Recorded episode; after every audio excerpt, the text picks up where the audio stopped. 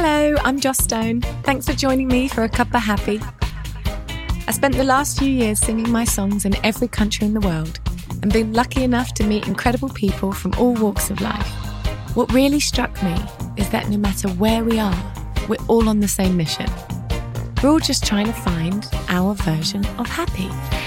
So, with this podcast, I'm going to be speaking to a whole host of people to dig deeper into the what, why, and how of this emotion we call happiness. I hope that with these conversations, you discover something to help you on your own quest for happiness, possibly change your mind on a few things, and along the way, share a good old laugh with me and my guests. Today's guest is a super successful entrepreneur, author, cook, and advocate for plant based living. She overcame her fair share of physical and mental struggle on the way to founding her Deliciously Ella brand. We talk about the pros and cons of opening up to others during challenging times, finding our purpose, and taking small steps to get over the drama life inevitably throws at us. Here she is, Ella Mills. Hi, Ella. Hello, how are you? I'm good, lovely. How are you doing? Very, very good, thank you. I've been listening to you chatting to everyone, like, oh, that what a lovely voice you have. Oh, thank you. Yeah. Have you ever done radio? I haven't actually, and do you know what? I've actually, I um, I would get a bit self conscious whenever I can hear myself speak on anything. So it's very nice to hear. Thank you. You know what? I get the same thing. I'm used to hearing my voice back singing, but then when I hear it back talking, I think, oh my god. I wish I was at home because I have a um, cooking book of yours that I was going to make something from before I spoke to you, but I never got there because stupid flights and bits and bobs. So I'm kind of stuck over here for a few more days. But being that we're on the subject of happiness, what would be your choice of something to cook for you that you enjoy the most to cook? Not about eating or anything, just your experience. That's such a great question. It's it's really interesting if you think about cooking for the process of cooking versus cooking for the process of kind of sharing the food for other people or for yourself. Do you know what? I think in that case, it would probably be baking because it's just the smells, isn't it? Like, yeah, like a banana bread or something. First mm. of all, well, everything we do is vegan. And I think the best thing about vegan baking is that you can eat the whole batter without worrying about um, the fact that you're ah. eating loads of raw eggs, which is good. Um, so, nice. like a kind of chocolate chip banana bread. But I just don't think you can beat the smell there's a com- just something about it that's just complete heaven and kind of completely transforms your whole house. Yeah, I know what you mean. I kind of like the stress of baking as well. The kind of if you get it wrong kind of thing. I know, I completely agree. It's actually like, and it's oh, this is exciting. We've been sharing recipes for about eight years, and I don't mm. worry at all about savory recipes because you know I always, Doesn't especially matter. yeah, and and our focus is trying to make it easy, and so you know they're relatively simple, and I just you know, within reason, I don't think you can get it that wrong. Whereas, no, yeah, true. If you're baking, you know, like a three layered cake, mm. it can go really, really wrong. And um, I do kind of have this kind of yeah, never ending fear of of people baking, and it's one of those things as well. In, in a savory recipe, you know, if you're making a stir fry and you switch broccoli for beans or something, it, again, it's probably not going to make any difference. Whereas if you start swapping things out and baking, it just goes mm. so wrong. And it's um, yes, one of my one of my permanent fears. You know, I made a um a wedding cake for my sister with my mum. Wow, and it was it was so beautiful, and it tasted so bad. It was the worst thing I think I've ever tasted. Really? But we yes, because we we decided not to make the cake from scratch because we didn't trust our our skills. Because you know, one cake's one thing, but like you say, making a layered, like a tiered cake, there was five tiers to this bloody thing, and we thought, right, let's get a packet of like I don't know, it was lemon sponge or something, and we're just going to do it by packets in my mum's little oven. Well, it just didn't work out. Like all the, the sponges had like hard bits in the middle. So we threw away so much cake. I was like, no, mum, we can't. It's, it's my sister's wedding. And, oh my um, God. Did she it like was it? horrendous. No, it was awful, but it looked beautiful. Like we had lovely sugar flowers and lace and all this. We just didn't want anyone to eat it. No one ever does at a wedding anyway, though, do they? Really? Good point. Yeah. So- exactly. Well, I saw loads of cake all over the place, not eaten. I think I know why. Thought that counts. Yeah, we made it on a um, obviously a flat table at home, and then we drove it to the venue, which was in a festival in this field that was slanted. Oh my Pop it on the table, yeah, and the top, obviously. It just almost fell off. Oh my god, the stress, my stomach. Oh, when I get stressed, I feel like my stomach does a weird acid thing where it makes me want to puke. So you enjoyed the wedding then? It was horrible. I was like, oh my God, the cake. And that brings me on to our gut health, which I think you know a lot about.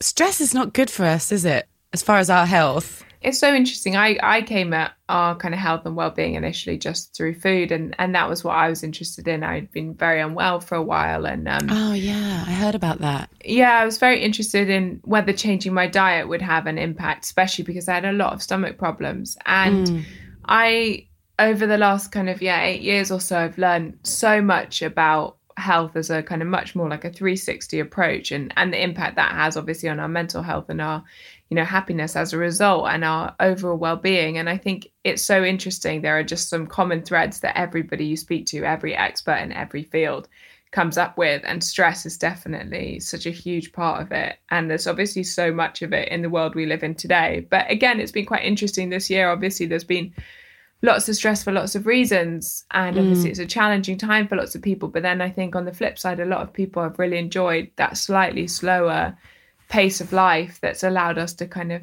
maybe tune in on the little things a little bit more by not commuting for example Yeah, right. And being in nature. exactly When do you think was the calmest time? If you could pick a decade. I don't know. I mean, I have found, honestly, I have found the last like two months really, really calm. Now that we're kind of in the swing of the way that we're living, Our new life. and- yeah. Mm. And actually, I've really enjoyed having so much time at home and feeling like we have permission to have time at home. You know, that it's not. I think normally you kind of feel like a little bit guilty, you know, I should be doing things, I should be out, I should be about. And actually, I think we've kind of given ourselves permission to just like enjoy being at home and you know I got really into obviously everyone's coronavirus fa- coronavirus favorite of sourdough baking and Oh, I yeah. really- that was a bit of a fad, wasn't it? oh my god I honestly was like the ultimate like cliche of it Don't you have to make like a little, like a little Herman or something? yeah you've got to have a mother Yeah. um, and you really have to tend to your mother and um, give your mother a lot of TLC.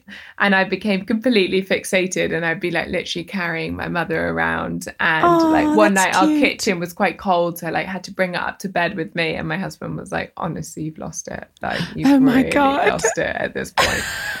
um but yeah i've really enjoyed having more time for for things like that and for trying new things but yeah in terms of in terms of baking sourdough is terrifying definitely Yeah. Do you ever feel like you kind of get so stuck in your cooking that you forget about the world around you? Yeah, I think that's what I love about cooking. I was speaking Yeah. to someone the other day who's who's actually specialty sourdough. She's a baker.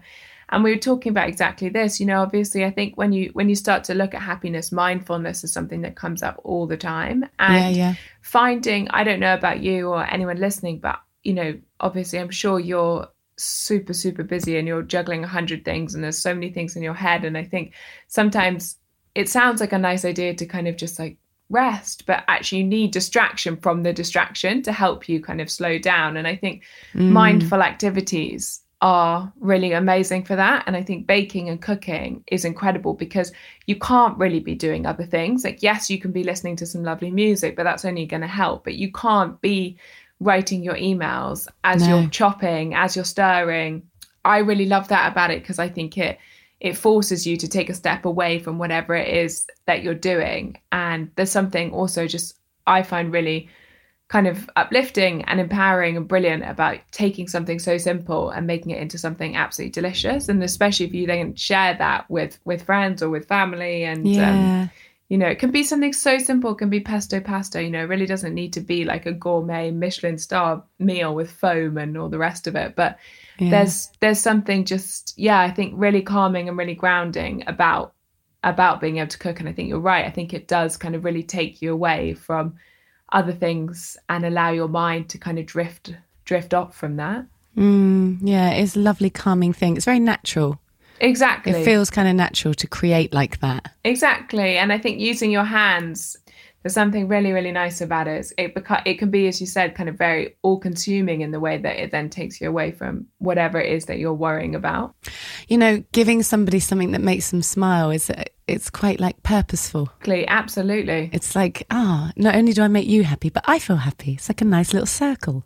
Yeah, and you know that people say so much about the power of sharing and of community, and I think again, exactly being able to create something and then share it is is something really, really, really special about it. Yeah, it is nice. It's like a hug. We need we need our hugs back. I know, I know. While hugs are on pause, you can bake. Yeah, bake. Yeah, Yes. banana bread. It's a bit like a hug. It kind of It's feels kind of like, like, it. a hug. Oh, we Exactly. need that. I read a few things, a lot of things about you, Ella. Um, and I love how honest you are about all of your trials and tribulations that you've had. And you mentioned earlier, just a few seconds ago, about how you had a um, you would t- you had a poorly tummy. Um, I'm trying to get to the story that you tell about when you made your decision to have a purpose.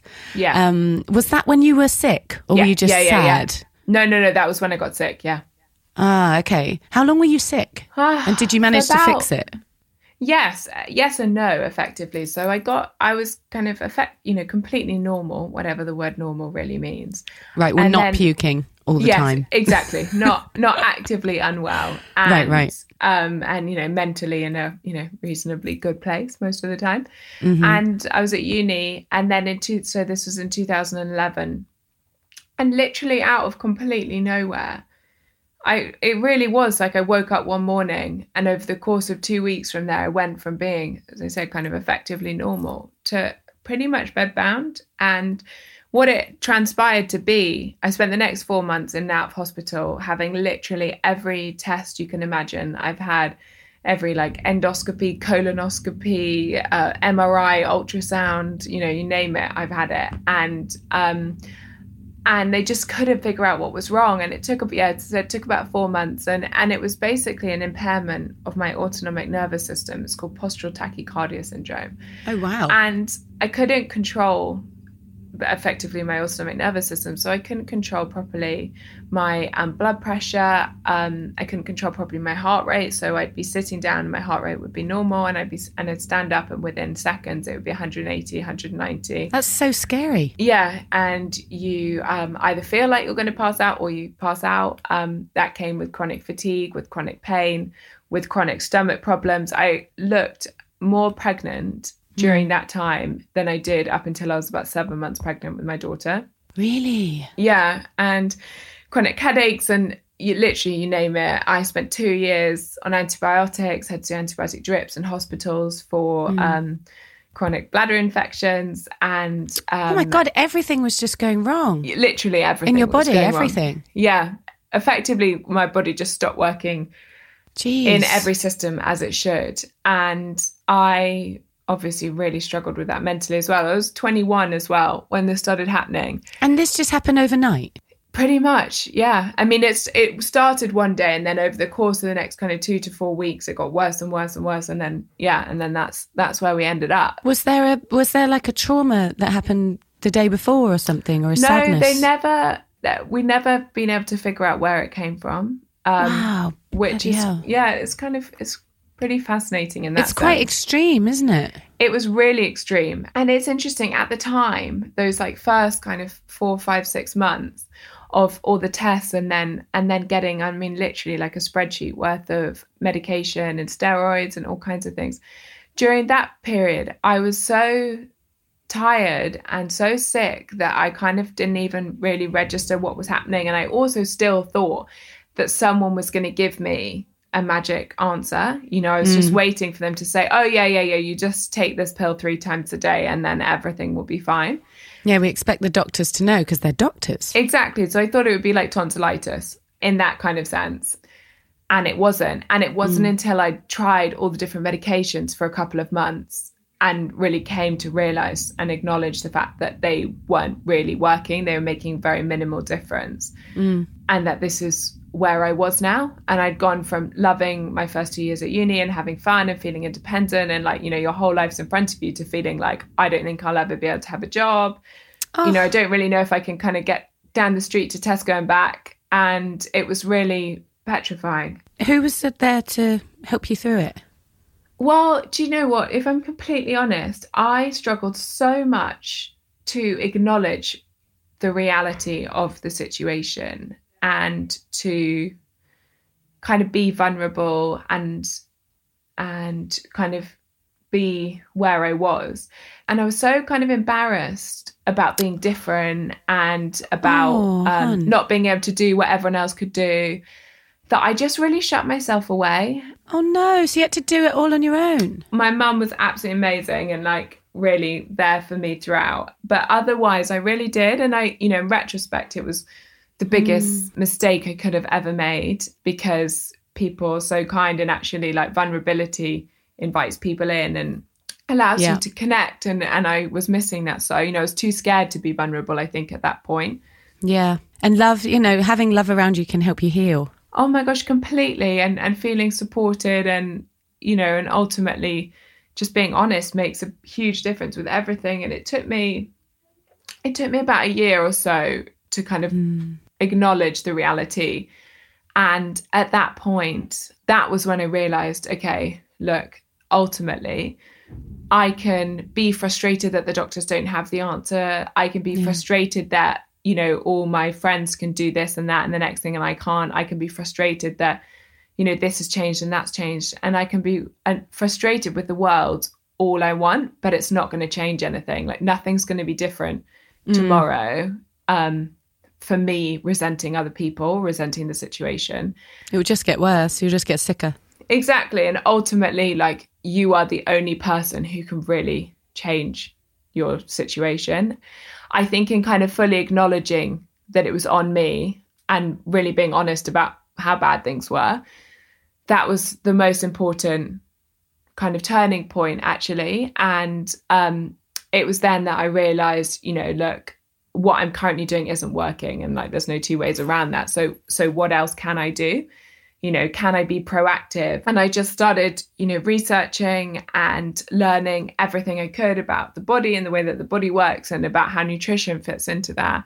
Mm. And became absolutely fascinated by it. You know, I had nothing to lose. So I thought, you know, well, look, I'm going to change the whole way I live. I'm going to change my diet and let's let's see to what extent that helps. By no means was it like a magic bullet or you know an answer and it didn't change overnight. By any means but over the next 2 or 3 years it it did and it and it worked. And what it also did is you know it's amazing how empowering it feels when you feel like you kind of take some semblance of control of a situation and you mm. kind of step into the fact that it's up to you to change your life. You made a choice. Exactly. It's not up to anybody else. And you know obviously everyone else is there to support you and you know you can connect with other people but ultimately like you're responsible for yourself mm-hmm. naturally i think coming to acknowledge that really really helped so do you think i mean this is a really big conversation in my life at the moment choice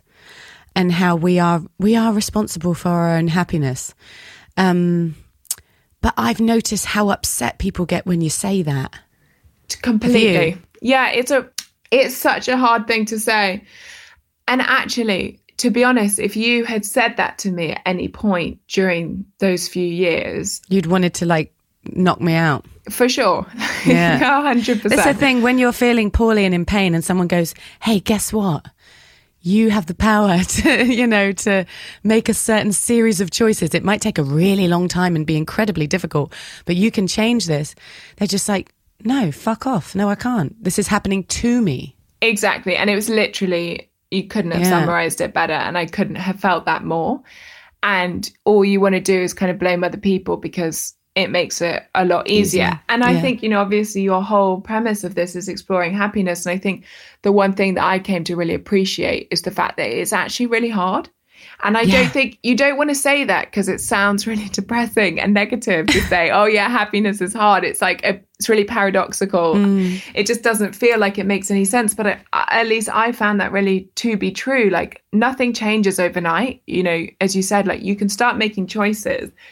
And over time, those choices have now become like a very natural part and they're a kind of innate part of my lifestyle. And it's how It's a habit now. You've created a habit. Mm. Exactly. And like doing things that make me feel better, like yoga and cooking and walking and just like treating my body with love and respect. Being kind to yourself. I know that sounds so cheesy, but it's so true, isn't it? It's so true. And over Yeah. the last like eight, nine years, it, that's become second nature because that's now how I live. But that took years. And I, it still takes every day of like consciously making the effort. I actually woke up in such a funk this morning and I was like, no, I'm getting up, I'm going on a walk, like I'm getting outside. It's a really nice day.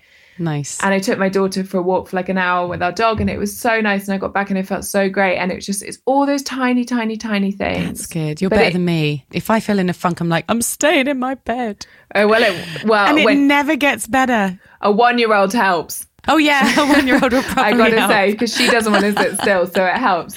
Yeah, yeah. Oh, that's good. So she's giving you joy, whether you like it or not, Ella. Oh my gosh, it's, it's so interesting. My husband and I talk about this so much. She has taught us. People always say, "Oh, you tiny kids, there's so much work. Probably, you know, mm. that you've got to teach them everything." Like she's taught us so much. It's unbelievable, and it is actually, I think, a really positive thing. Has been for us at least that sense of, you know, take this morning of waking up feeling in a bit of a funk and then Yeah. but you've got to get up and you've got to get outside and actually the the push that she gives you to do that is actually uh, for me at least like a massive positive and i remember especially in those first couple of months when you you don't sleep at all you know at 6 a.m and i was like right we're going to go on like a two hour walk because otherwise i'm just going to wallow and it's just amazing It's purpose again, isn't it? Exactly, it really is. And I think purpose just makes all the difference in your life and having a feeling that you have a reason to kind of get up and that you're excited about things. I think Yeah. it's just so huge. And you feed off of their excitement. Kids are so fun, aren't they? Exactly. And they're so excited, you know, always kind of it helps me appreciate the fact that like she's so interested in like a spoon. Yeah. And it just shows, you know, we don't necessarily So go through the day appreciating everything as much. Do you know what I mean? You We don't. We need to water the child within, right? So we've all got. I have a theory about adults. I think that we're just bigger kids. Actually, we kind of pretend to not be kids and we try not to be kids, but actually, we really. We really do want to be. We really do want to, I don't know, dance around in a field in mad circles. That's why we drink. It helps us be children. yeah, and get, get rid of the inhibition. Exactly. Yeah, to like and we don't care what people think about us. Yeah, to just roll around in the hay or something, you know, whatever it is. It's fun. She's like, Mummy, remember how amazing spoons are? They're so cool. and there's like seven different types of spoons in the house. oh, so sweet. What's her name? Sky. Sky. Oh, lovely. Beautiful. Congratulations. How old is she? She just turned one, and we are having another one in a couple of weeks. So, No way. yeah, That's so exciting. yeah. So we're gonna have two tiny girls under like 14 months imminently. So, guess what? What? I'm going to have a little baby too. Oh my god! Congratulations! I'm so excited to talk to you because I don't know many other pregnant women. Oh, how are you? How are you getting on? I'm week 17 and I've Okay. just stopped being really sick all the time. So feeling really happy. I'm feeling okay. Yes. Isn't it Yeah. mad when you've got someone growing inside of you? Jeez. It's so mad. I'm not sure how you found it, but I found pregnancy a very, especially in the kind of like happiness and kind of gratefulness Yeah. space, a very interesting conversation because obviously it's an incredible blessing and it's, you know, can be a very complicated topic for a lot of people.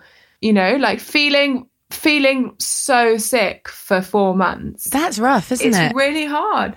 well, you had practice though, didn't you? Because you were already so sick for so many months before you were No, I genuinely think it helped because I was really sick first time around. Yeah, for the first like four months, and and at this time around also it's been easier because I think you have more appreciation of the fact that like it had it passed, like it will pass. You know, you, it just it's not going to last forever.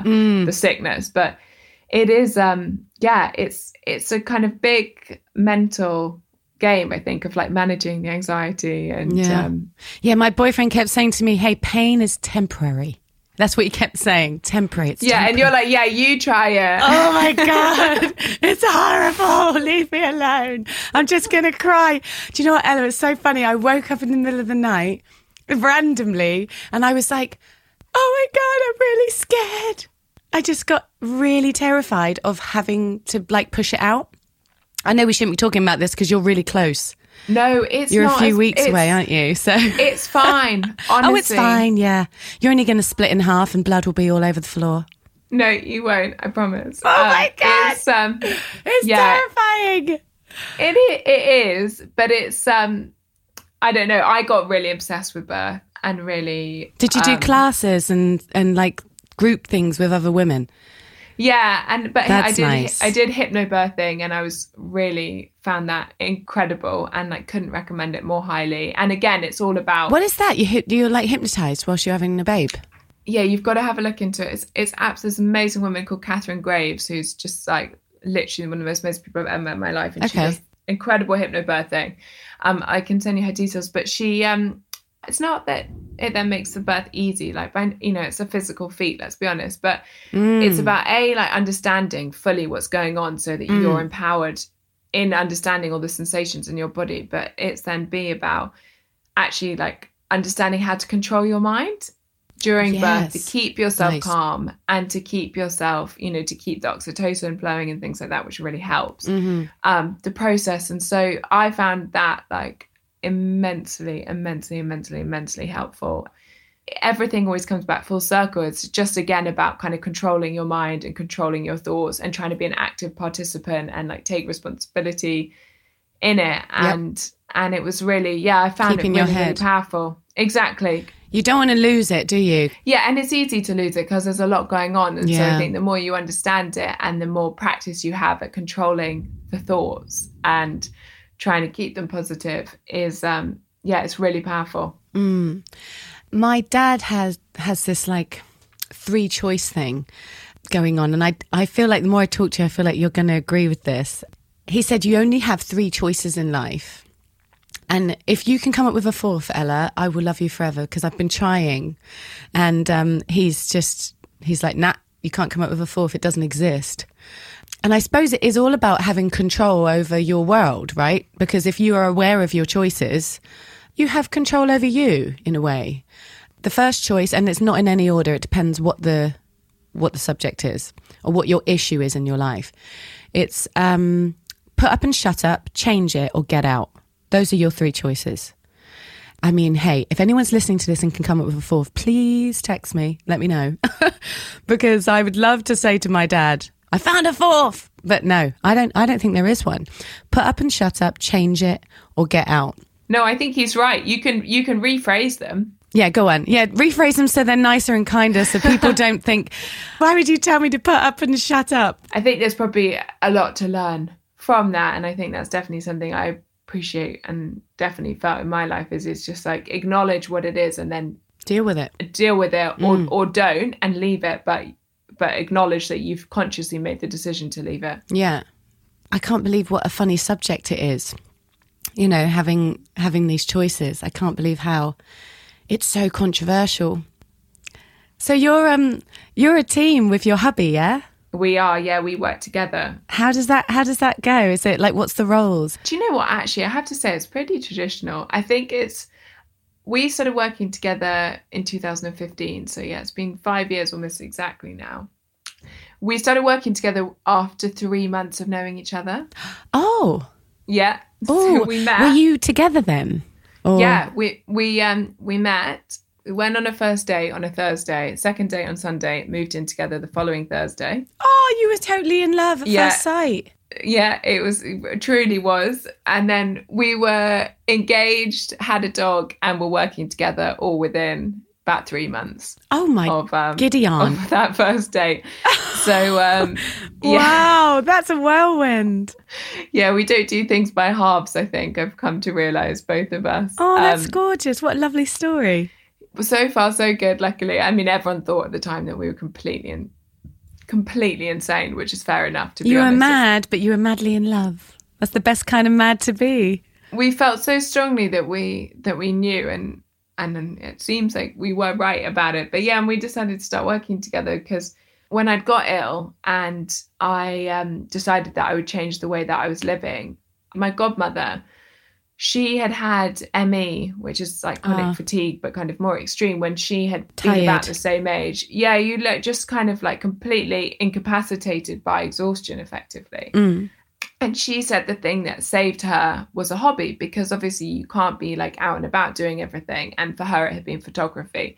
And she was like, I just, if I can just give you one piece of advice, is that you need a hobby. You, you just can't keep just sitting anymore. Because I was just spending hours and hours and hours on the sofa or in bed, not able to do stuff, just refreshing Facebook and watching Grey's Anatomy. And it's great for a couple of days. And then nine months later, It's you kind of feel like you're rotting it doesn't help in any shape or form. And also watching what's going on in other people's lives when it's not in yours is again not necessarily helpful mm. when you can't do anything about it. And so so I thought, okay, actually no, she's completely right. So I decided I would couple that with this newfound interest in the body and in nutrition and in our well-being and in natural healing. And so I um so I thought I'd start writing about it and I would learn to cook um, because I hated healthy food. I hated vegetables. I was Oh. like the ultimate Ben and Jerry's girl. So this was like a You didn't like how it tastes?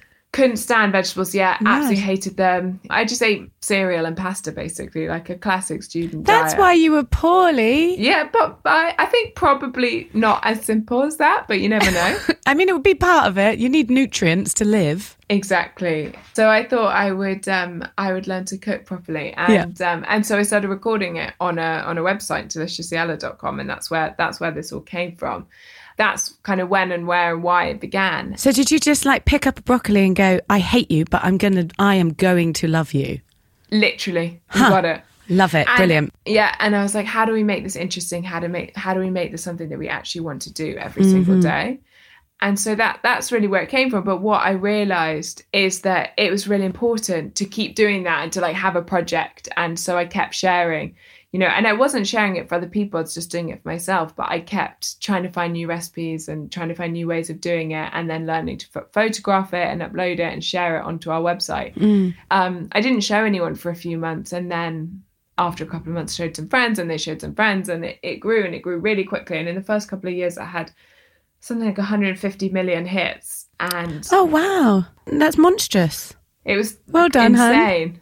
That's amazing. Good for you. And then, uh, yeah, our first book came out at the beginning of 2015, and it it kind of exploded, and it went it became like the best selling debut cookbook ever in the UK, and it was all very unexpected and brilliant, but also so unexpected. And I suddenly there were loads of interesting opportunities, but I was so young and didn't really know what to do with everything, and was quite kind of bit overwhelmed by it and I was sort of trying to hire people and I but I'd never had another job before because I started this at uni you know I'd never been in an office. And so I was like hi like are you nice? Do you like kale? You know, can you cook quinoa? Do you like guacamole? Hiring people is so difficult. You can get it so wrong. exactly. And especially if you've got no experience Yeah. yourself in in the other seat it's it's hard. And then he's eight years older than I am and had been working and and also was interested in the parts that I wasn't interested in. I was interested in the recipes and the ideas. And he loves a good spreadsheet and a good Excel model and understanding cash flow. Oh, you're Uh, a perfect match then. You're perfect yin to yang. exactly. So we figured that if we were doing it together, then that would kind of allow us to to do so much more and and share what we were doing with so many more people.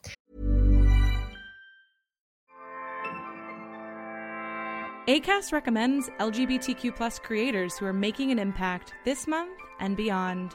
Tune in for your new favorite show.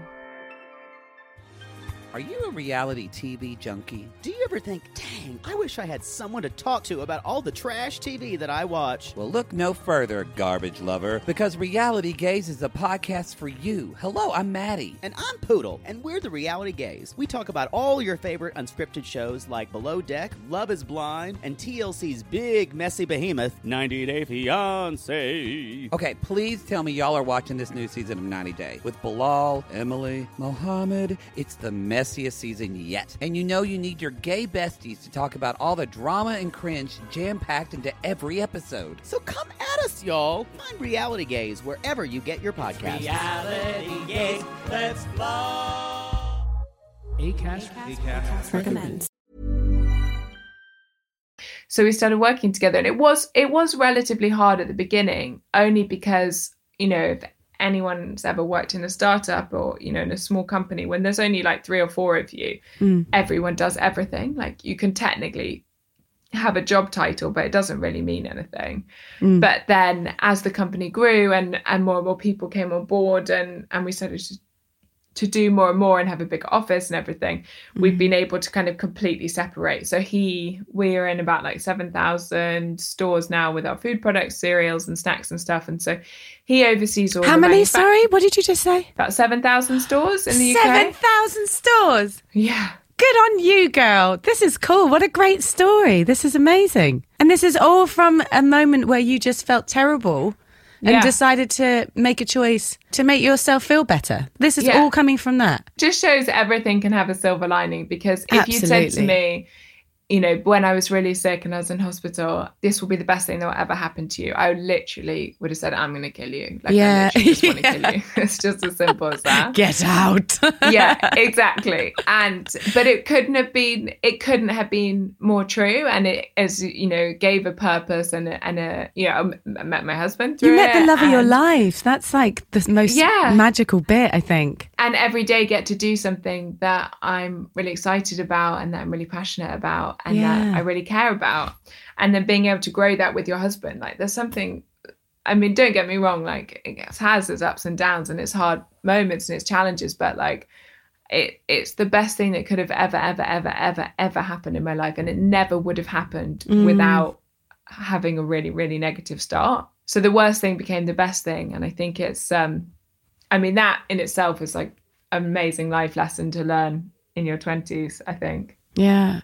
Your kind of mind over matter attitude and your your food intake. Would you say that those two things together um, helped you stop being so sick? Or is there something I'm missing? No, I think it's, you know, I definitely came to appreciate that. I think our health is such a 360 thing. I think it's, you know, the way we eat, but it's also our stress levels and our relationships. attitudes. both, yeah, both with exactly the people around us and with ourselves. And I got very into yoga and Do you think that um, hubby had had a part in your healing? Yeah, I'm sure he did because he's a very calming. He's super calming. He's very relaxed, and you know, I think stable, loving relationships are one of the most powerful things you can ever have in Yeah. your life. They they also give it such meaning. So, I'm absolutely sure. I'm absolutely sure all of it comes together to have a powerful impact. And I I think sometimes primarily what we do is food and i sometimes find it frustrating that i think people look so much you know when they're looking at their health and their well-being people look so much at food and they're so quick to say oh well i want to feel better so i'm going to change the way i eat. And mm. and it's not to say that that won't and can't have a profound effect but i think you know you can't just look at broccoli in isolation. Yeah. and i think yeah I've, I've definitely come to appreciate how much that is the case Mm, it's all the other things in life. It's your quality of life in, in every single, like you say, 360.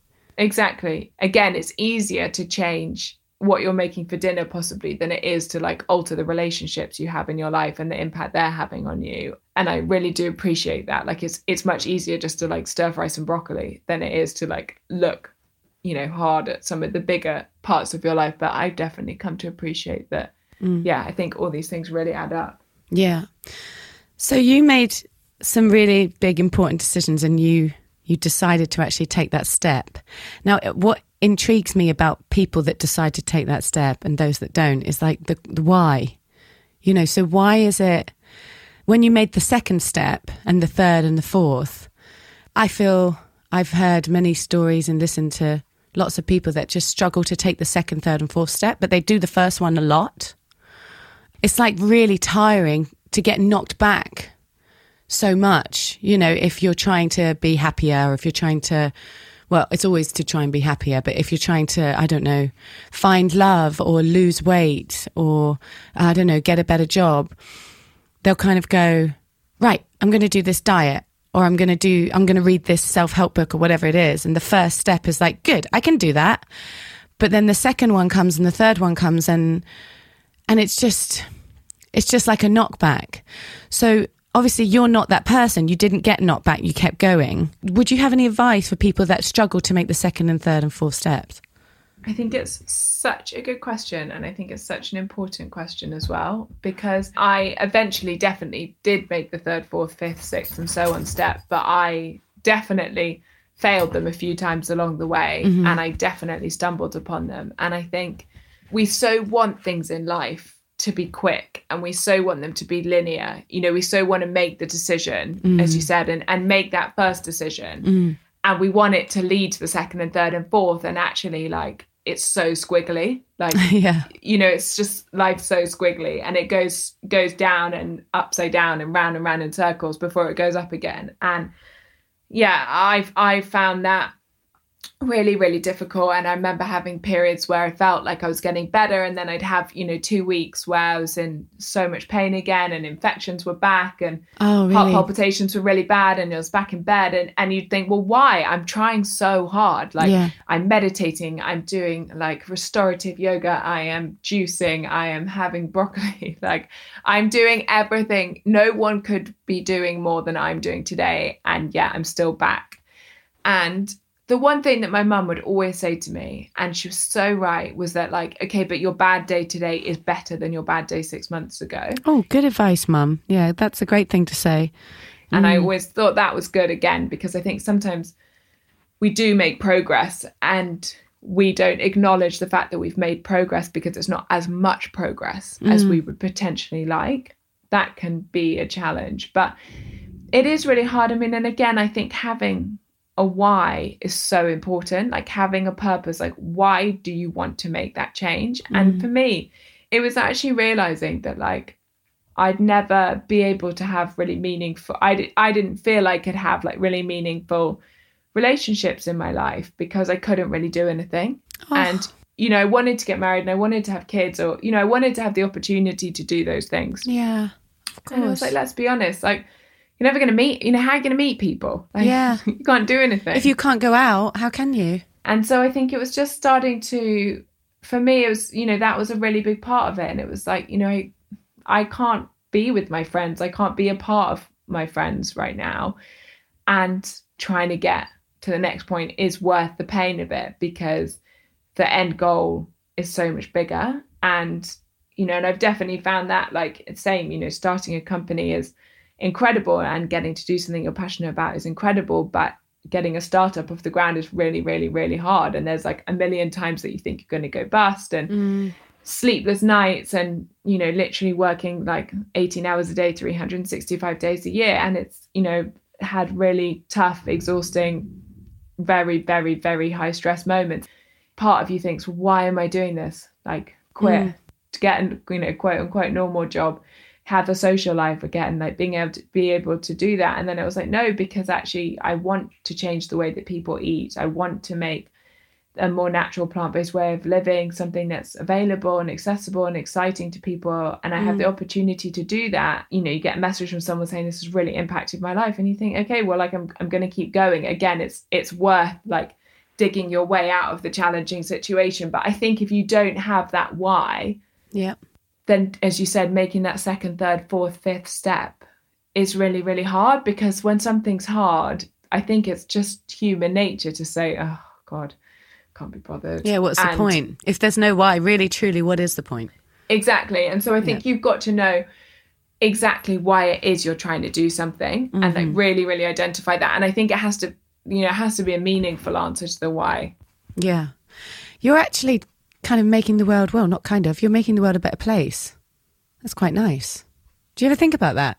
But you're making the world a happier place, and a healthier place. that's what we're trying and it's like it's just simple things like you know just in the uk like only one in four adults manages to eat their five a day one in five kids Right. and you know we know that it ideally is even more than that and again we know they link for example to our gut health and then that our gut health linked to our mental health and Yeah. so on and so forth and like you start to realize there's a reason you're told to eat your broccoli and that it's actually really important. And we're so far away from all doing it in the way that we need to do it. And so if we can just make a small impact on people changing the way that they eat, it just feels so, for me, it feels so meaningful and you know, and genuinely really important. It's a real privilege to get to wake up and do that. And so even when you're exhausted and even when you're burnt out, you still want to do it. It's a purpose outside of you.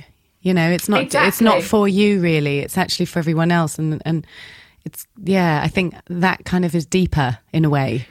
It's definitely a bigger driver, I think. It sounds like the encouragement in your life has been really important from, you know, your mum and getting like a message from someone saying, "Hey, you helped me change my health." I think encouragement is something that not everybody has readily available.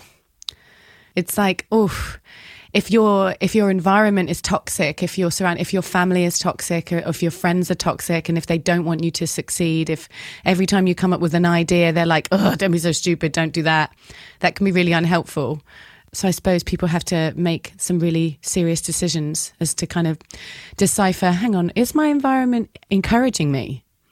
Very difficult to do, but you know, But I think there's a net, and I think that's at least in my experience, that's where vulnerability has come in as well. Is I think the more you're able to be kind of genuinely, completely kind of open and transparent and honest with people, that the more you're able to like really foster those connections. Yeah. You're very honest in everything that, that you say, which I think is like brilliant because it helps people to understand you and where you're coming from. Um, and I wanted to ask you a question and I didn't know whether it was sensitive, but then the more I looked into you, I realized that you're not really sensitive to it. I know I'm an oversharer by nature. Which is great, yes. And I think that's really good. And I think I could take a leaf out of your book, really. I started singing when I was like a babe. And I remember doing interviews with people that were like, You're so young and you're English and you're white. So you really, you really can't have any pain in your life. I mean, you just don't. And you're a soul singer. So how are you singing these emotional songs when you don't have any pain? And instead of kind of giving them examples of pain, and I still now, I still have similar conversations, um, instead of going, well, actually, this, this, and this, and this, and this, I just go, well, I do. And I kind of keep it all to myself because it's like, I don't know, I feel worried about sharing anything that is negative.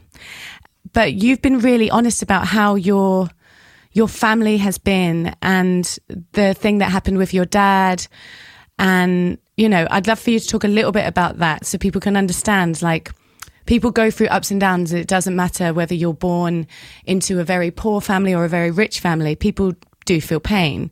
And I wanted to ask you how that has helped, you know, sharing that with not just sharing it with the group in the pub, but sharing it with thousands of people. How has that helped you in yourself? And how has it helped your family in a way? Like, is it cathartic? Is it kind of therapeutic? It's a very brave thing to do.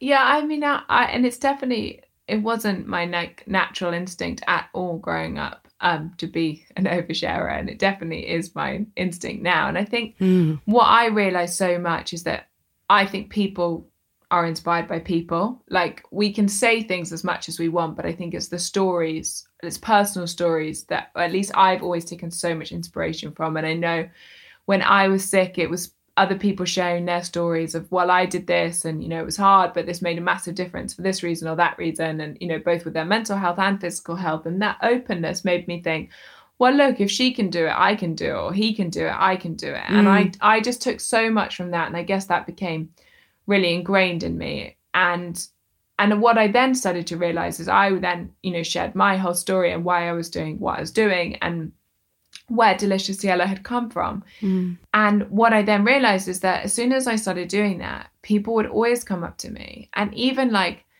at a friend's wedding or something quite random and someone I really didn't know at all, you know, someone's girlfriend's brother or, you know, whatever it was, and say, you know, look, actually, like, I've been experiencing this or I've been experiencing that and no mm. one knows and I don't want to tell people but like I really shouldn't be drinking tonight because I'm actually on this medication but you know I don't want to tell anyone and what I realized is that actually it was just like we all have these different experiences. It's just such an innate part of being human. Mm. And we don't talk about them enough, which makes us, I think, inherently unhappy. And that's what I did to myself when I was sick is not share it and not connect with anyone over it as a result. And actually, like, the more I started to open up, the more I realized like how normal it is to go through these highs and lows and how normal it is to go through Totally. difficult periods. Everybody does in one way or another.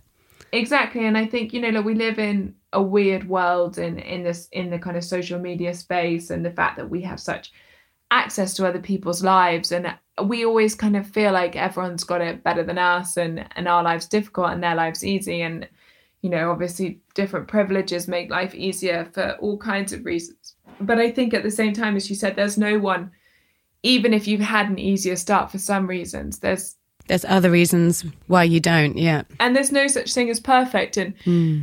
you know someone was like oh you know you and matt my husband you know you've had the perfect relationship. And i was like actually three days after we got engaged. You punched him straight in the nose. exactly. I was like yeah literally like three days after we got engaged my parents told us they were getting divorced. Oh, we found out my dad was actually in a relationship with someone else and you know and actually my dad was gay and there was you know a lot to unravel there. And you know and then a year later my mother-in-law was diagnosed with terminal cancer and she passed away a year after that. And so it's and, and look and these are normal parts of life like Yeah. death and divorce. And it's not that that these experiences are inherently kind of unique to us at all and It's not it- all roses, though, is it? Life is not all roses. no really. and i think that's exactly and and that's just that's just again the reality of it and i think it's Mm. the more we normalize that the better and i think one of the biggest misconceptions with happiness is that it has to exist on its own and it doesn't like it doesn't you don't have to be happy every single day and you won't always be You can't happy. be. It's impossible. If you don't have sadness, you can't recognize happiness. Yeah. Exactly. And and like really crappy things will happen. And even if you're really privileged and there are lots of beautiful, amazing things in your life, Mm. it's not that you won't go through 80, 90, 100 years of your life without having negative experiences as well. And I think Yeah. just the more we're able to be open about that and when we say to each other like how are you not just say yeah i'm fine when actually like you're anything but Answer properly. Answer. Yeah because it's normal to be like well actually look this is going on and it's really Yeah. difficult because people will be able to relate i think more than we think that they will Do you know what? I wonder if sometimes when people hear about other people's sadness, this is going to sound really sadistic, but I wonder if it makes them feel not happier, but more comforted. Yeah, because you don't feel alone. And Yeah. I think and that's the point is it's like human emotion is so is really such a collective thing and it's not something that you experience as an isolated individual. Mm. You know, there are a lot of shared experiences and you might be experiencing them in different ways, but a lot of sadness comes from similar experiences around, you know, family relationships and, you know, career mm, bits of your career and and other people will have experienced similar things. Are you happy? Do you know what? I genuinely have to say, hand on heart, I really am the happiest I have ever been.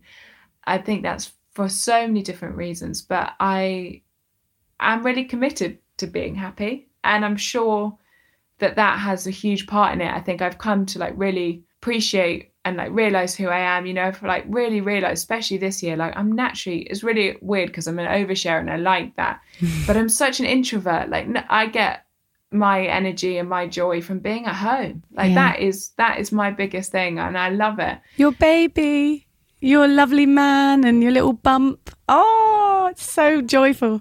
yeah. And I think just acknowledging that's been so great. Yeah.